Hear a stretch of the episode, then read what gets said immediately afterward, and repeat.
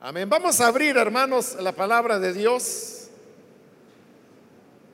en la carta a los romanos, capítulo número 12. Seguimos adelante con el estudio de la carta a los romanos y vamos a leer ahora los versículos que corresponden en la continuación de este estudio. La palabra del Señor dice en Romanos capítulo 12, versículo 3 en adelante. Por la gracia que se me ha dado, les digo a todos ustedes, nadie tenga un concepto de sí más alto que el que debe tener sino más bien piense de sí mismo con moderación, según la medida de fe que Dios le haya dado. Pues así como cada uno de nosotros tiene un solo cuerpo con muchos miembros, y no todos estos miembros desempeñan la misma función, también nosotros siendo muchos, formamos un solo cuerpo en Cristo y cada miembro está unido a todos los demás. Tenemos dones diferentes según la gracia que se nos ha dado. Si el don de alguien es el de profecía, que lo use en proporción con su fe. Si el de prestar un servicio, que lo preste.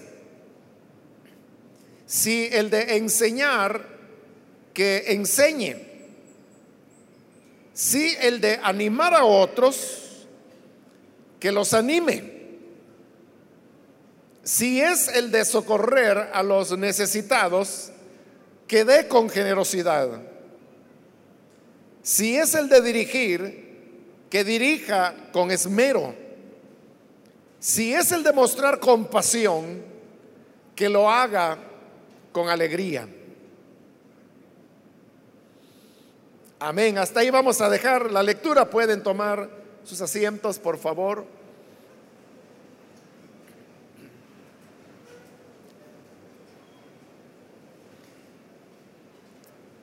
Seguimos adelante, como decíamos, con el estudio de esta carta a los romanos en la cual hemos llegado ya a la parte práctica, donde después de haber presentado todo el cuerpo doctrinal, como lo ha hecho Pablo en los capítulos anteriores, a partir de este capítulo 12, él ha comenzado a extraer las enseñanzas que debemos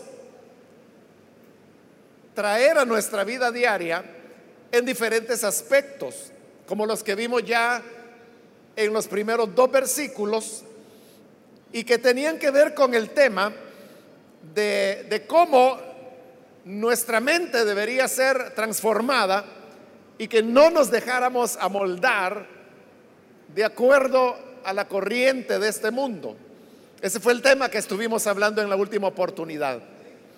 Pero ahora, en los versículos que hemos leído, Pablo va a desarrollar otra vez la idea de, la iglesia como un cuerpo.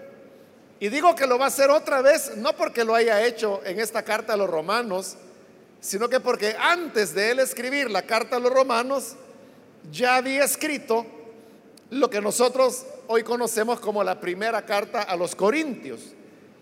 Y allí en primera de Corintios del capítulo 12, en el 13 y en el 14, Pablo enseña esta misma verdad, solo que en Corintios él lo hace de una manera más amplia, cuando compara a la iglesia con un cuerpo y a cada creyente con uno de los miembros que ese cuerpo puede tener. Exactamente la misma idea es la que él está repitiendo acá en estos versículos que hemos leído, solamente que lo hace de una manera más breve, con menos palabras, pero la idea sigue siendo la misma.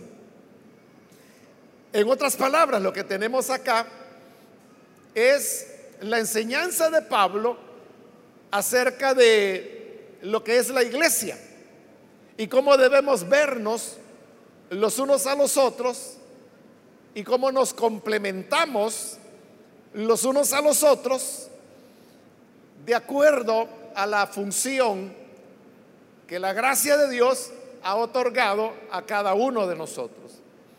El entender esa manera de relacionarnos es la enseñanza que hoy Pablo está desarrollando en estos versículos. Comienza en el 3 cuando dice, por la gracia que se me ha dado, les digo a todos ustedes, nadie tenga un concepto de sí más alto que el que debe tener. Es decir, el primer elemento para que la iglesia pueda desarrollarse de una manera saludable es que todos los que formamos parte de ella podamos tener una actitud de humildad. Es lo que él está diciendo ahí cuando dice que nadie debe tener un concepto de sí más alto que el que debe tener. ¿Y cómo es posible que cada uno de nosotros podamos tener un concepto propio que no sea alto, sino que sea un concepto que responda a la realidad que la palabra de Dios nos quiere enseñar. O sea, la única manera es, como digo, a través de un ejercicio de, de humildad. Pero esta humildad está basada en una verdad, que es la que Pablo está desarrollando ahí que es una verdad que tiene varios elementos, varios componentes. El primer elemento es que nadie, nadie tenemos algo que no hayamos recibido de Dios. Es decir, las capacidades, las habilidades, los dones, que es la palabra que Pablo utiliza ahí, que cada uno tenemos no es el resultado de una cualidad natural que tengamos. Nadie es bueno dentro de la obra de Dios porque es una característica de su personalidad. Nadie puede decir es que yo soy más inteligente que los demás, por eso es que yo tengo esta función dentro de la iglesia. Todo lo que tenemos es un don que Dios nos ha dado. Es decir, todo lo hemos recibido de parte de Dios. Ese es el primer componente. Hay otros componentes que vamos a ver más adelante que solo los menciono rápidamente, pero luego lo vamos a desarrollar. Y es que esa gracia que Dios nos ha dado es una gracia diferente para cada persona. Es decir, a uno les ha dado una función, a otro les ha dado otra. Y no se trata de determinar o decidir cuál función es mejor que otra, porque no hay ni una que sea mejor que otra. Solamente hay funciones diferentes. Por lo tanto, las funciones son diferentes porque de esta manera es como se complementan. Y así es como la iglesia funciona. Entonces, estas tres cosas, que todo lo que tenemos lo hemos recibido de Dios. Segundo, Él nos dio lo que nos quiso dar a cada uno. Y eso no me hace mejor ni peor, ni superior, ni inferior a cualquier otro hermano. Simplemente tengo un rol diferente. Y el tercer elemento es que mi don se complementa con los dones de los demás miembros de la iglesia. Si así son las cosas, ¿por qué una persona tendría que sentirse más orgullosa que otra? O como lo dice Pablo ahí, ¿por qué razón alguien tendría que tener un concepto más alto de sí mismo que el que debe tener? Y note que el mismo Pablo, que es el que está dando la recomendación, lo dice en ese versículo 3. Note cómo comienza el versículo 3. Por la gracia que se me ha dado, les digo, no es que Pablo dijera, como yo entiendo más que ustedes, les diré lo que hay que hacer. Pablo no está diciendo como yo he estudiado más, he aprendido más, entonces les diré qué hacer. No está haciendo eso, sino que lo dice bien claro, por la gracia que se me ha dado, les digo, ¿qué es lo que había hecho que Pablo fuera un apóstol de Jesucristo? La gracia que el Señor le había dado. ¿Qué es lo que había hecho que Pablo fuera un maestro de la palabra? La gracia que Dios le había dado.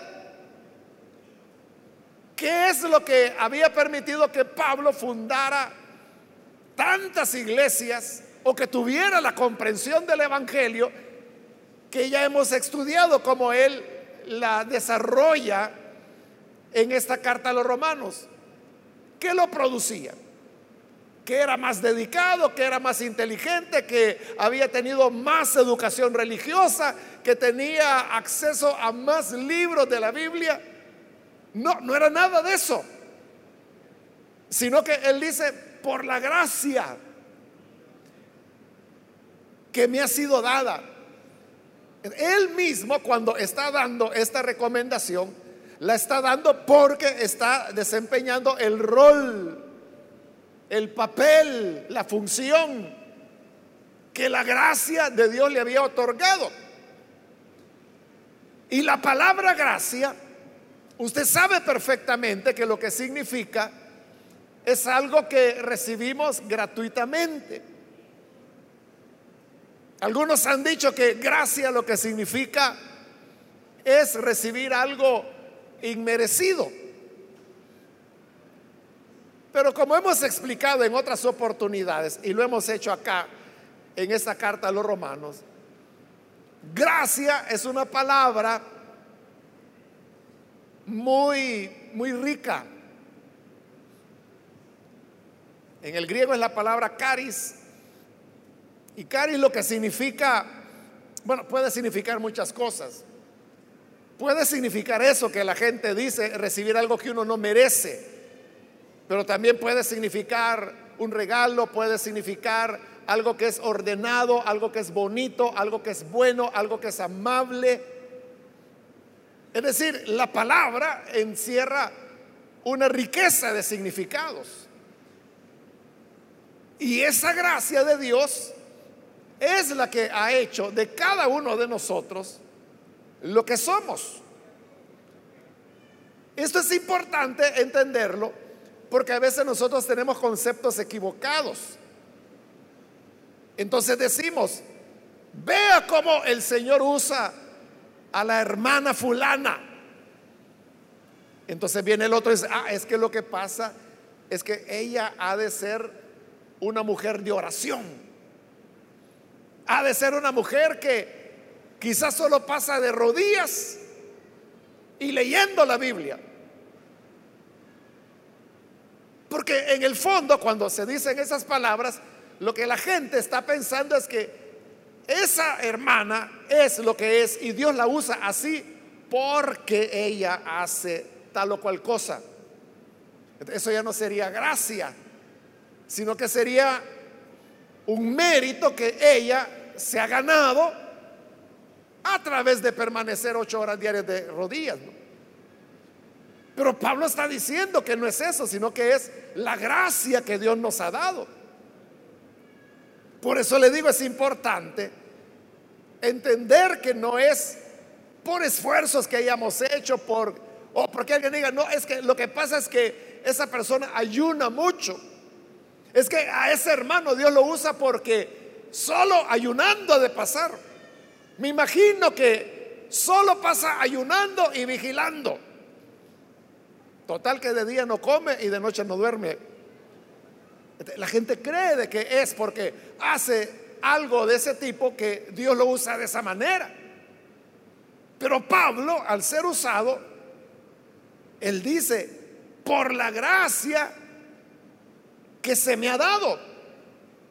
Es la gracia de Dios la, que nos otorga los, las funciones, los dones, los roles, el privilegio, si usted quiere usar esa palabra, que vamos a desempeñar dentro de la iglesia. Pablo tenía un rol de apóstol, de maestro.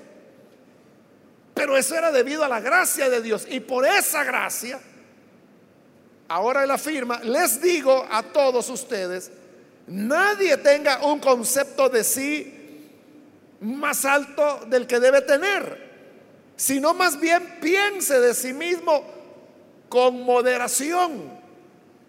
Entonces lo que él está diciendo es que no se le suban los humos no vaya a llegar a pensar que usted hace lo que hace, ya sea hablar en lengua, ya sea interpretar, ya sea profetizar, ya sea enseñar, cualquier función que tengamos dentro de la iglesia.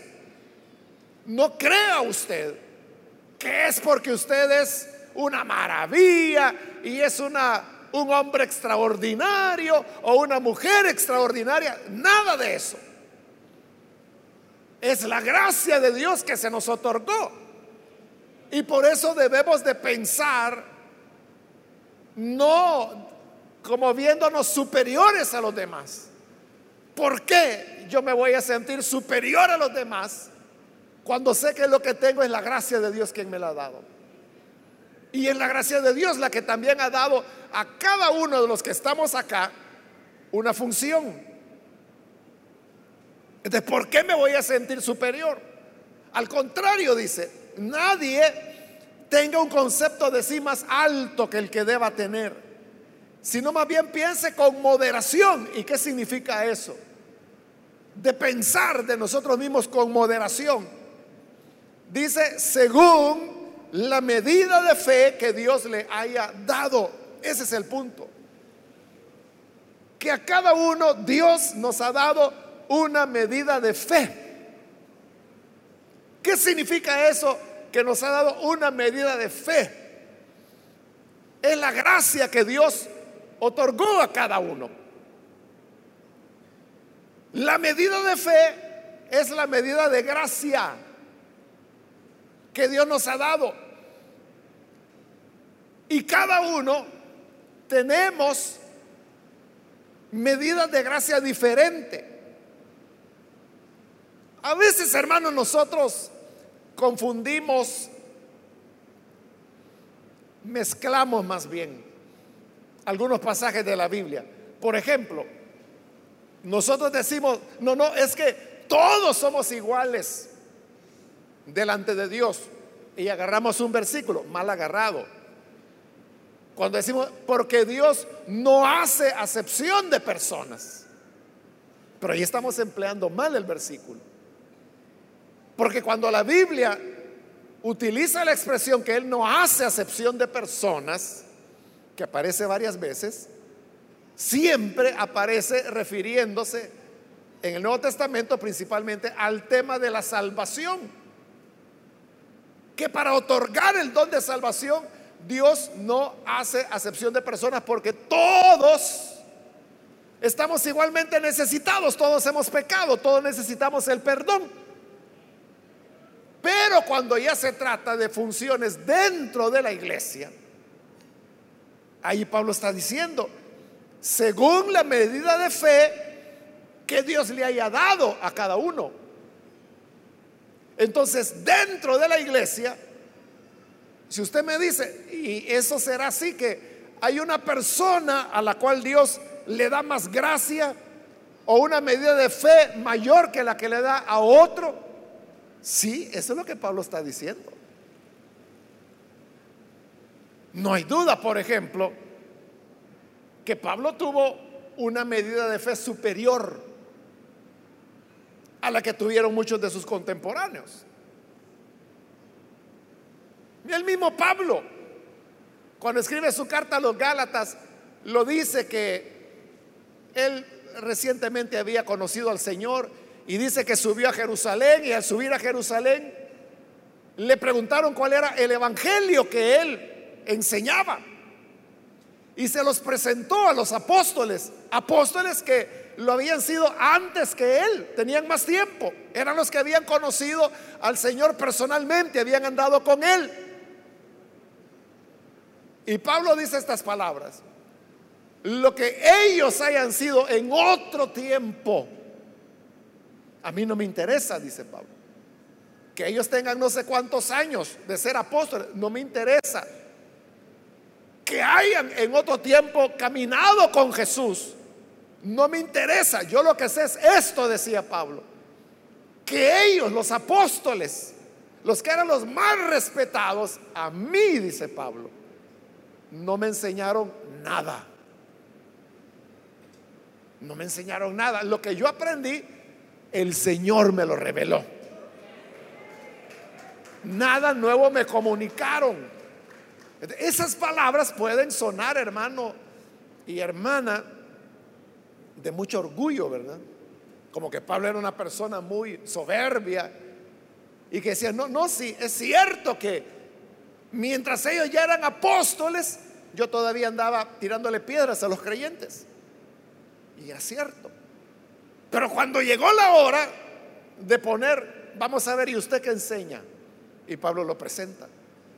Y ustedes, hermanos, ¿qué enseñan? Y ellos le presentaron. Entonces Pablo dice, no me dijeron nada nuevo. Todo lo que me dijeron yo ya lo sabía. Y en realidad, en verdad, hermanos, examinando las cosas, Pablo había entendido el Evangelio mejor que ellos. Ahí tiene usted. Pablo tenía una medida de fe superior a la de los otros apóstoles.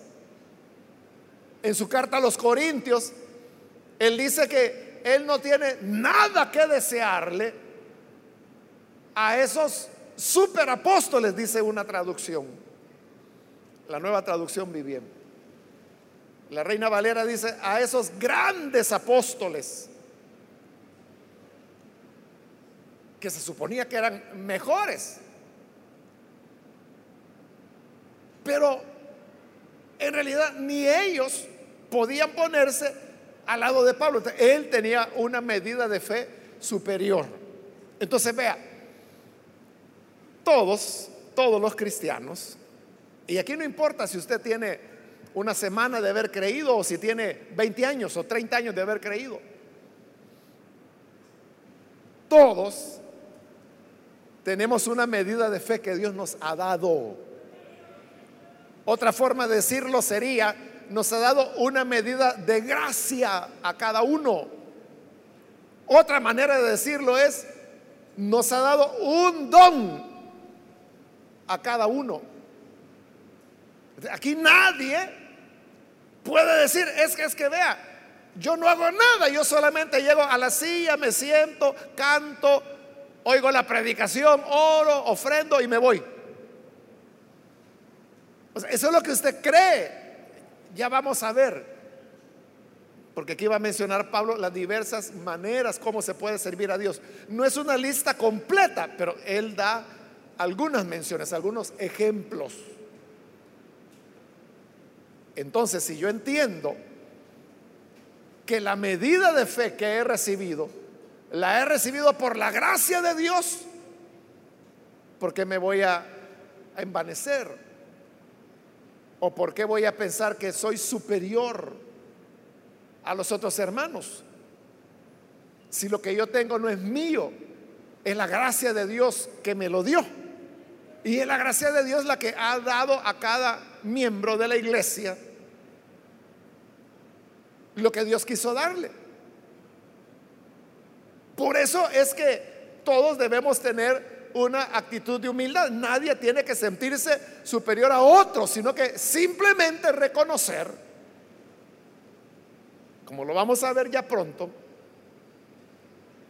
que tenemos funciones diferentes, pero que todos no necesitamos los unos a los otros. Dice el versículo 4, pues así como cada uno de nosotros tiene un solo cuerpo con muchos miembros, ahí está utilizando la figura de la iglesia como un cuerpo, que ya le dije, la idea original está en Corintios y aquí el, en resumen la está diciendo, pero ahí lo está diciendo todo. Él dice, todos tenemos un solo cuerpo. Así es verdad, hermanos, por eso es que lo cuidamos tanto. Porque si por un accidente usted va a perder una mano, usted dice, ah, no importa que pierda la mano, en mi otro cuerpo tengo dos manos. No, no tenemos otro todos tenemos un solo cuerpo. Pero dice que este cuerpo que tenemos está formado por muchos miembros. Hoy nosotros usamos más la palabra órgano, ¿verdad? Aunque Pablo, porque así era como ellos veían el cuerpo en su época, no era tanto órgano, sino que era partes del cuerpo. Porque los ejemplos que él pone en Primera de Corintios es los ojos, los oídos, las manos, los pies. Esos son los ejemplos que Pablo pone. Entonces, vea, más que órganos son partes del cuerpo. Pero para que un cuerpo sea cuerpo, necesita tener dos ojos, dos oídos, una boca, dos manos, dos pies. Y hoy que conocemos un poco más la anatomía humana, uno podría decir, bueno, necesitamos dos pulmones, dos riñones, un hígado, un páncreas, un vaso, un estómago, etcétera. Uno puede hacer toda la lista que quieran. Eso es la iglesia.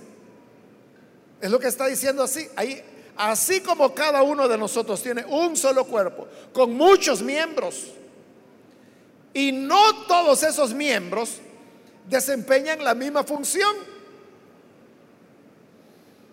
Porque la función del ojo no es la función de la mano.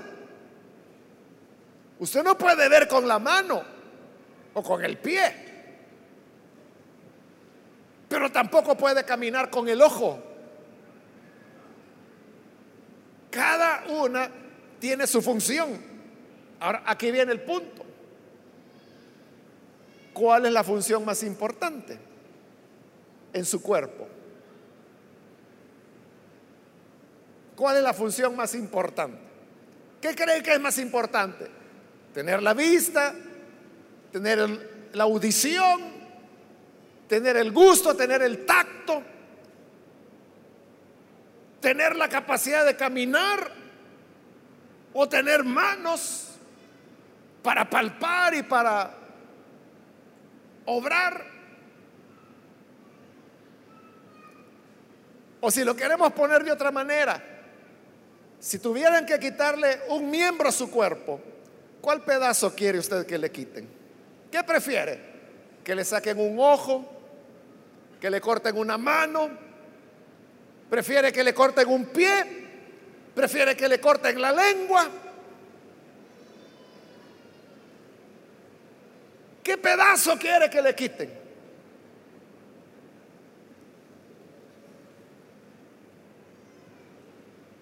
Claro, usted dirá, no, yo no quiero que me quiten nada así enterito, así como Dios me hizo. Así quiero ser. Hubo un tiempo, hermanos, en que los médicos pensaban que en nuestro cuerpo nosotros teníamos órganos superfluos le llamaban ellos. Como por ejemplo, por muchos años se pensó que el apéndice no servía para nada y quedaba igual que si a una persona tenía el apéndice o se le quitaba. Bueno, y algunos médicos un poco en broma y un poco en serio dicen es que el apéndice para lo que sirve es para darle trabajo a los cirujanos. Porque en algún momento, no todas las personas, pero algunas van a padecer de apendicitis y eso, el remedio es cirugía. Entonces ellos dicen, para eso sirve. Y por eso es que hay personas que para no estar esperando que un día les dé apendicitis, mejor toman la decisión antes que le quiten el apéndice, porque creen que se creía que el apéndice no servía para nada. Por ejemplo, eso es lo que se hacía con los astronautas.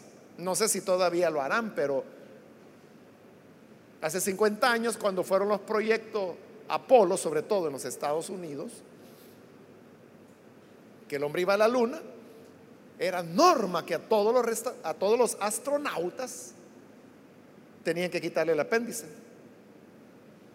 Porque imagínense, les daba apendicitis cuando estaban allá camino a la luna o en la luna. ¿Cómo hacían por una emergencia así? Entonces, por norma se lo quitaban a todos para que no fueran a tener ese problema. Y porque se creía que el apéndice no servía para nada más que para dar problemas. Pero hoy se sabe que no es así. Que el apéndice tiene funciones fisiológicas que cumplen nuestro organismo. Es decir, no nos sobra nada.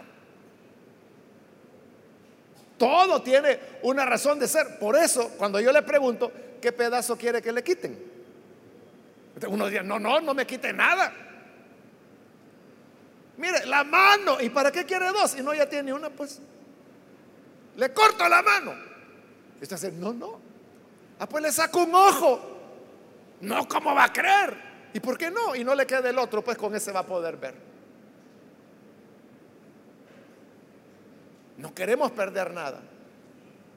Pero note, cada uno de estos órganos tiene su propia función. Lo que hace el pulmón no lo hace el estómago, lo que hace el estómago no lo hace el hígado, lo que hace el hígado no lo hace el intestino grueso, etcétera. Entonces reconocemos la diversidad de funciones, la diversidad de roles en nuestro cuerpo. Igual en la iglesia. Por eso dice el 5. También nosotros, refiriéndose a los creyentes, siendo muchos, formamos un solo cuerpo en Cristo. Y cada miembro está unido a todos los demás. Somos muchos, dice.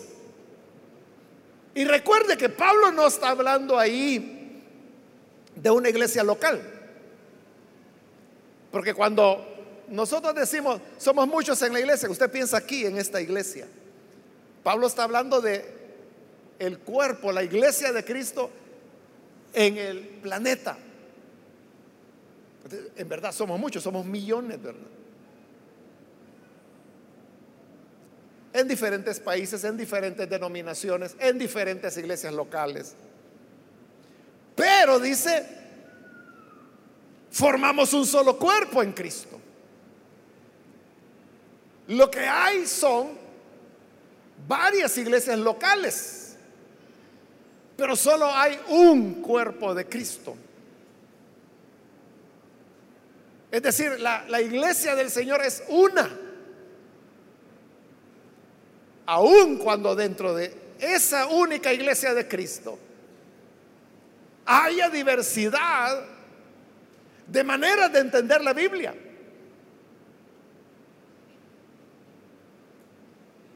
Porque no todos interpretamos la Biblia de la misma manera. Hay diversas formas. Por eso es que hay tanta denominación, por eso es que hay tanta iglesia. Pero todas forman parte del cuerpo de Cristo. Y por eso dice, formamos un solo cuerpo en Cristo y cada miembro está unido a todos los demás. Entonces, hay una conexión entre todos nosotros. A eso es a lo que más adelante dirá Pablo acá en Romanos, que cuando un miembro se alegra, todos se alegran con él. Y cuando un miembro padece, todos se lamentan con él. Porque estamos conectados. Eso es lo que es la diferencia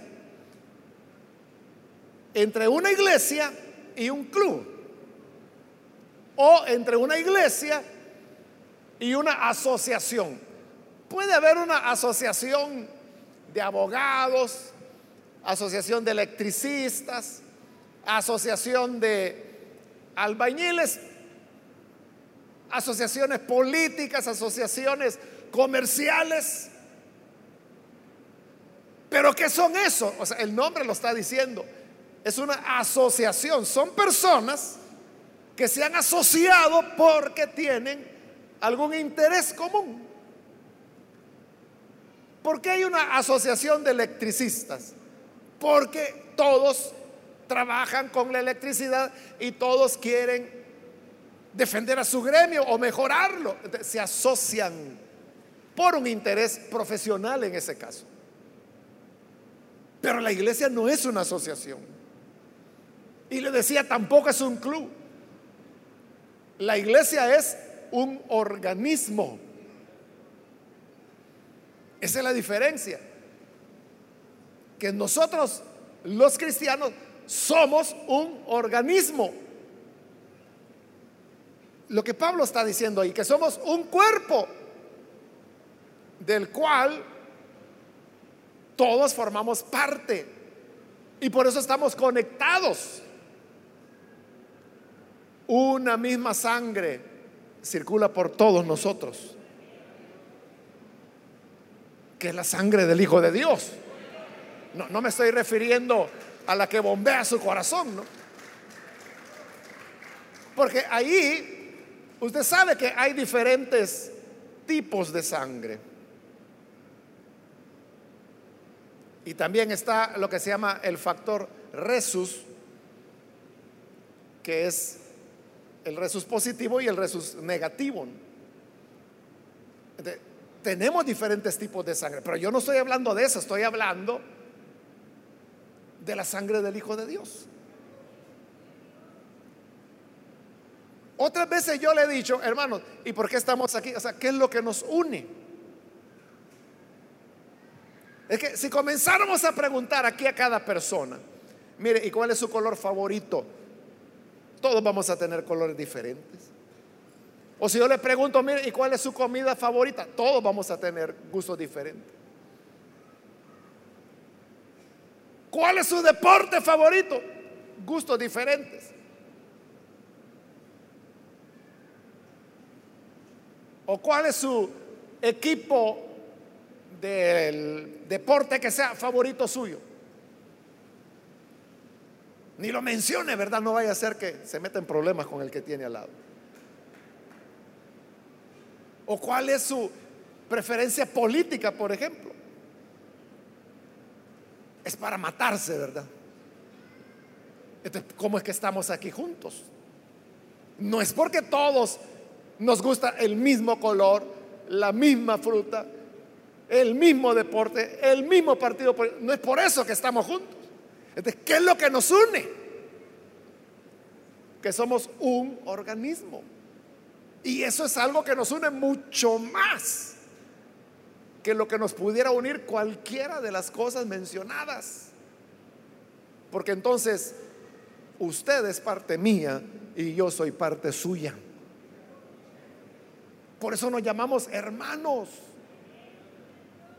Porque no le voy a decir que somos familia, porque es más que familia, ¿verdad?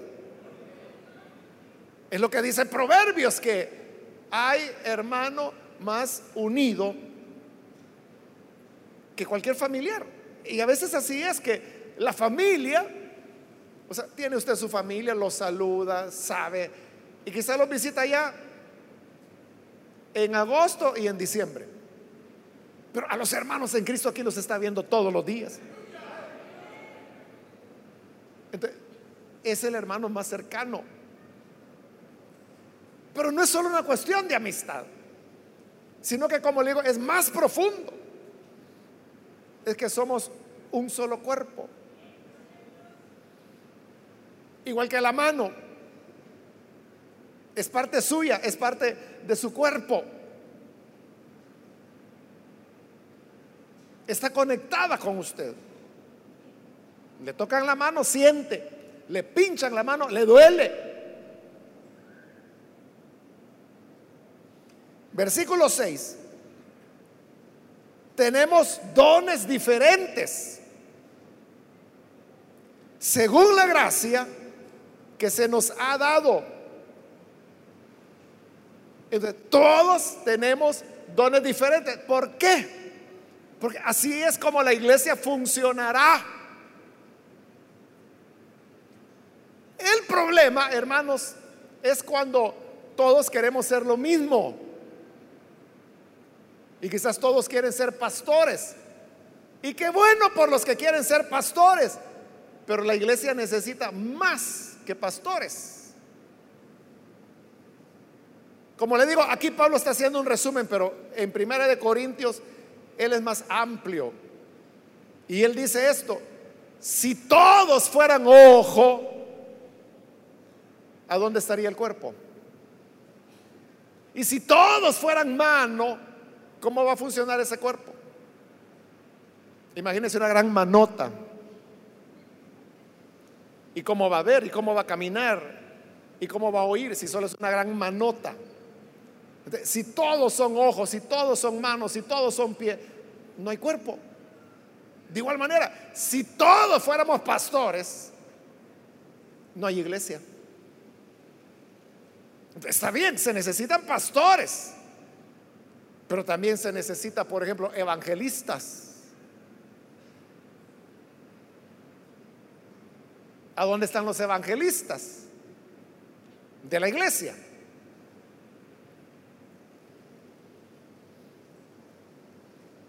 Se necesita que haya pastores, que haya evangelistas, pero también se necesita quien habla en lenguas, quien interpreta lenguas, quien tiene profecía, quien tiene sanidades, quien administra, quien es bueno para los números. Porque la gracia de Dios es multifacética. No se limita a los nueve dones sobrenaturales que conocemos, ¿no? El don de palabra de ciencia, palabra de sabiduría, discernimiento de espíritus fe, sanidades, milagros, lenguas, interpretación de lenguas, profecía, ahí están los nueve.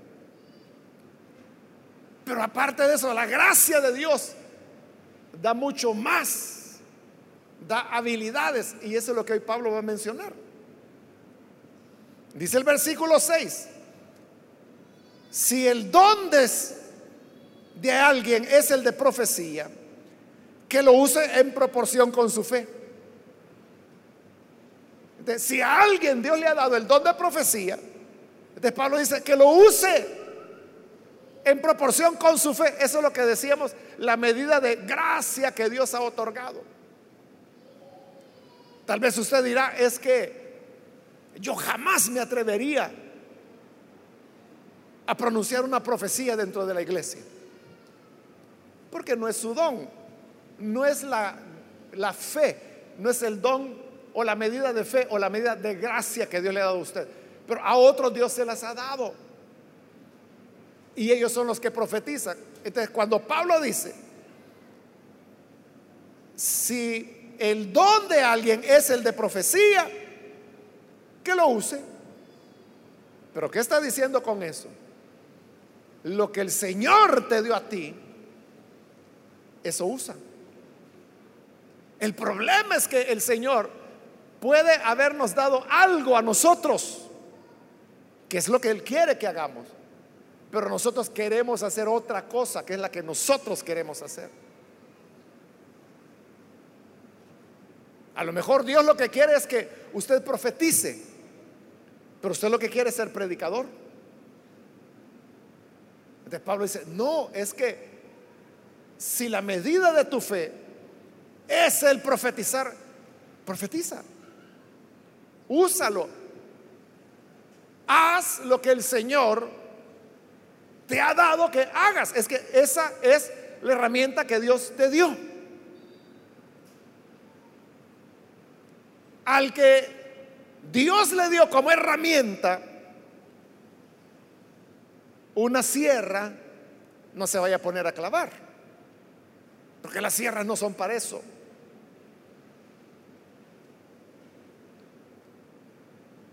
Decidió lo que le dio es el profetizar. Úselo, profetice. Pero no solo hay profecía, sino que dice el versículo 7, si es el de prestar un servicio, que lo preste. Ve entonces que no solamente están los nueve dones sobrenaturales, sino que dice que algunos la gracia de Dios les otorgó prestar servicios. ¿Y qué es eso de prestar servicios? Cuando usted sirve a otra persona. ¿Y cómo se sirve a otra persona? De muchas maneras. Por ejemplo, cuando alguien le dice, mire, ahí me aparta la silla que voy a llegar unos minutos tarde, está prestando un servicio.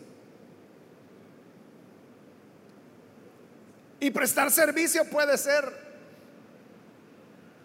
que usted le cocina a los hermanos. Prestar un servicio puede ser que cuando hay un enfermo, usted se ofrece para cuidar al enfermo, para curarlo, para ayudarlo, está prestando un servicio. Ese es el don que Dios le ha dado. La gente dice, qué servicial el hermano. Es que esa hermana, viera usted, es bien servicial. Pero ya dijo Pablo, no es ella ni es él. Es la gracia que Dios les ha otorgado de ser serviciales. Por eso yo le decía, la gracia de Dios es multifacética, no es solamente lo sobrenatural, sino que cuando una persona está sirviendo, y, no de diaconisa, no en la iglesia, sino que sirviendo a las personas, aunque sea, mire, yo le voy a sacar la basura, se la voy a ir a tirar allá al basurero. Porque esta es una ancianita que le cuesta caminar. No se preocupe, niña Juanita, yo le voy a llevar la basura. Y se la lleva. Eso es servir. Y esa es la gracia de Dios la que la ha dado.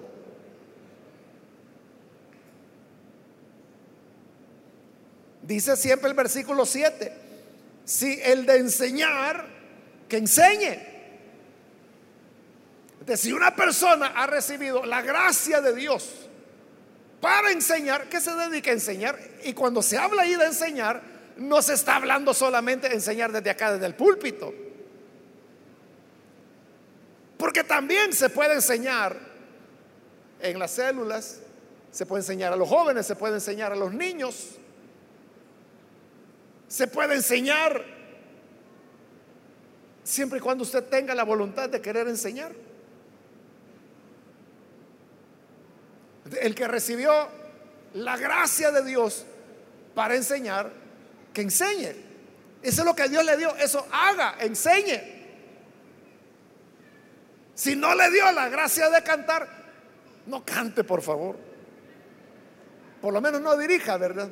Ahí cante en medio de todos que dice, se pierde la voz. Pero no dirija. Deje que dirijan aquellos a quienes Dios le dio esa gracia. Y el que enseña en enseñar. Continúa, versículo 8. Si el de animar a otros, que los anime. Ese es otra, otro de los dones de gracia que Dios ha dado. Animar a los demás. Si el de dirigir, que dirija con esmero. Ahí no es dirigir canto, ¿verdad? Sino que dirigir es dirigir, por ejemplo, la obra, dirigir las decisiones administrativas dentro de la iglesia o dirigir un departamento de la iglesia infantil o dirigir los equipos de alabanza que hay en la iglesia o dirigir a los diáconos, dirigir a las diaconisas, dirigir Salacuna, dirigir el tráfico. Entonces tiene que haber alguien. Hace muchos años, hermanos, dicen los hermanos, yo no estaba acá, estaba en Santa Ana en esa época, que cuando esta iglesia comenzó a crecer, era complicado poder coordinar a los diáconos y a las diaconisas, porque ya eran muchos. Entonces dicen los hermanos, como le digo, es lo que ellos me han contado. Yo no estaba en esa ciudad en, ese, en esta ciudad en ese tiempo. Entonces, vino un hermano creyente, ¿verdad? Que nació de nuevo, sirvió al Señor, se convirtió en diácono y de diácono lo promovieron a coordinador de diáconos. Pero dicen los hermanos que él era un militar. Él tenía capacidad para poder dirigir tropas. Él fue el que puso el mecanismo que se usa hasta hoy. Por eso es de que usted puede ver que ahí andan los diáconos, las diaconisas, y ni, uno se pierde. Todos saben lo que tienen que hacer. Todos saben dónde sentarse. Todos saben dónde recoger las ofrendas. Me meto por aquí o por allá. Cada uno lo sabe. Cuando se sirve la cena del Señor, hermano, parece una maquinita. En día domingo usted sabe que mínimo en este local hay cuatro mil personas. Pero la cena del Señor es muy, rápido ya. Ya estuvo. Esas son las personas que dirigen. Entonces dice, el que tiene ese don de dirigir, que dirija con esmero. Y el último, no porque sea el último de los dones, como le digo, estos son ejemplos que él está poniendo. Pero la lista es infinita. Si el demostrar compasión, que lo haga con alegría. hay personas que son para eso, para sentir compasión del necesitado, del enfermo, del desconsolado, del abandonado, del que ha caído, del que ha sido rebelde, o sea, para todo se muestra compasivo. el que tiene el don de la gracia de la compasión, que lo haga con alegría, dice Pablo. Cuando nosotros entendemos que así es el cuerpo de Cristo y que nosotros somos miembros de Él, ¿a dónde va a estar la jactancia, hermano? ¿Cómo yo podría decir, ah, no, es que yo, chiche, yo me llevo a todos los hermanos? No, yo puedo más que ellos. Es la gracia que Él me ha dado. Y es el rol que yo tengo que cumplir. Y yo necesito de los demás hermanos, del que anima, del que sirve, del que tiene compasión. Todas las cosas que ahí menciona, el que profetiza, el que presta servicio, el que enseña, el que socorre a los necesitados. Y esos, como digo, son ejemplos, pero hay muchas más cosas. Se necesita quien haga diversas cosas. Nosotros aquí estamos tranquilos, pero alguien tiene que estar allá en los sanitarios, alguien tiene que estar en el parqueo, alguien está atendiendo a los niños allá del otro lado, las hermanas están acá en sala cuna, los pastores están dando consejería, alguien tiene que estar en la librería, alguien en el comité de apoyo, ¿entiende? Todo se necesita. Nadie es superior a otro. Simplemente tenemos funciones diferentes. Nadie es más que otro. Solo tenemos funciones diferentes. Por eso yo le hacía la pregunta, ¿qué parte del cuerpo quiere que le arranquemos? ¿Cuál pedazo quiere que le quitemos? Usted dice, no, es que todo me sirve. Igual es dentro de la iglesia. Todos servimos dentro de la iglesia. Y si hay alguien que dice, es que mire, yo ni sé cuál es mi don. Ah, ese es un buen punto. Cada uno debemos descubrir cuál es nuestro don. Si usted no sabe cuál es su don, esa es una buena pregunta. ¿Cuál es su don? Le voy a dar una pista. Aquello que a usted le agrada hacer, ese es su don. Claro, hablando de hacer cosas que son útiles para la iglesia, que edifican a la iglesia. Si usted dice, es que a mí lo que me agrada es dormir. No, no estamos hablando de eso, ¿verdad? Sino que aquello que le agrada hacer para edificación de sus hermanos, de las hermanas. Es que todo es importante, hermanos. Hay hermanos que me imagino que les encanta estar en el parqueo con el pito. Porque les gusta. Que entre el carro aquí, que entre allá. Hace años, años, hermanos. Aquí esta iglesia tuvo una cafetería dentro, ahí donde es el parqueo ahora, ya casi al, en el límite, ahí había una cafetería que era de la iglesia. Y había un hermano que ¿quién lo sacaba de ahí? ¿Quién lo sacaba de ahí, hermano? Porque él cocinaba, atendía a la gente, le encantaba estar ahí. Entonces, los dones de Dios son variados, son complementarios y ninguno es mejor que otro.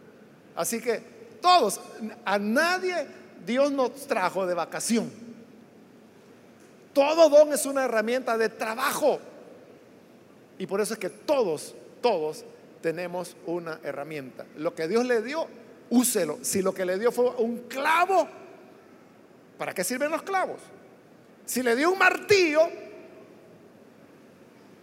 no vaya a ocupar el martillo para remover la sopa.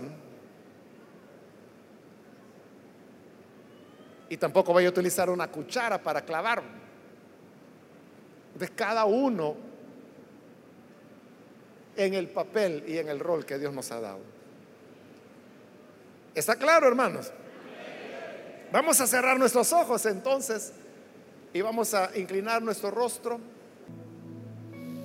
A usted que nos ve por televisión también le invito. Hay una gracia que Dios ha preparado para usted. Crea en Jesús y de esa manera usted sabrá el don que Dios le ha dado. Ore con nosotros. Padre, gracias te damos por las personas que están aquí al frente, como también, Señor, por aquellos que a través de televisión, de internet o de la radio están hoy escuchando tu palabra y uniéndose en esta oración. Por esto, Padre, venimos ante ti para rogarte que puedas dar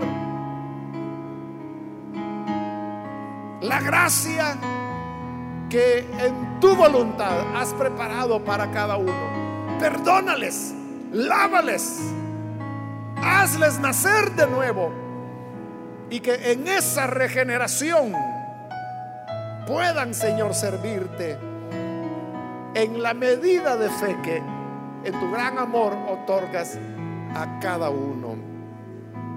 Gracias te damos, Señor, por tu gran bondad. Amén.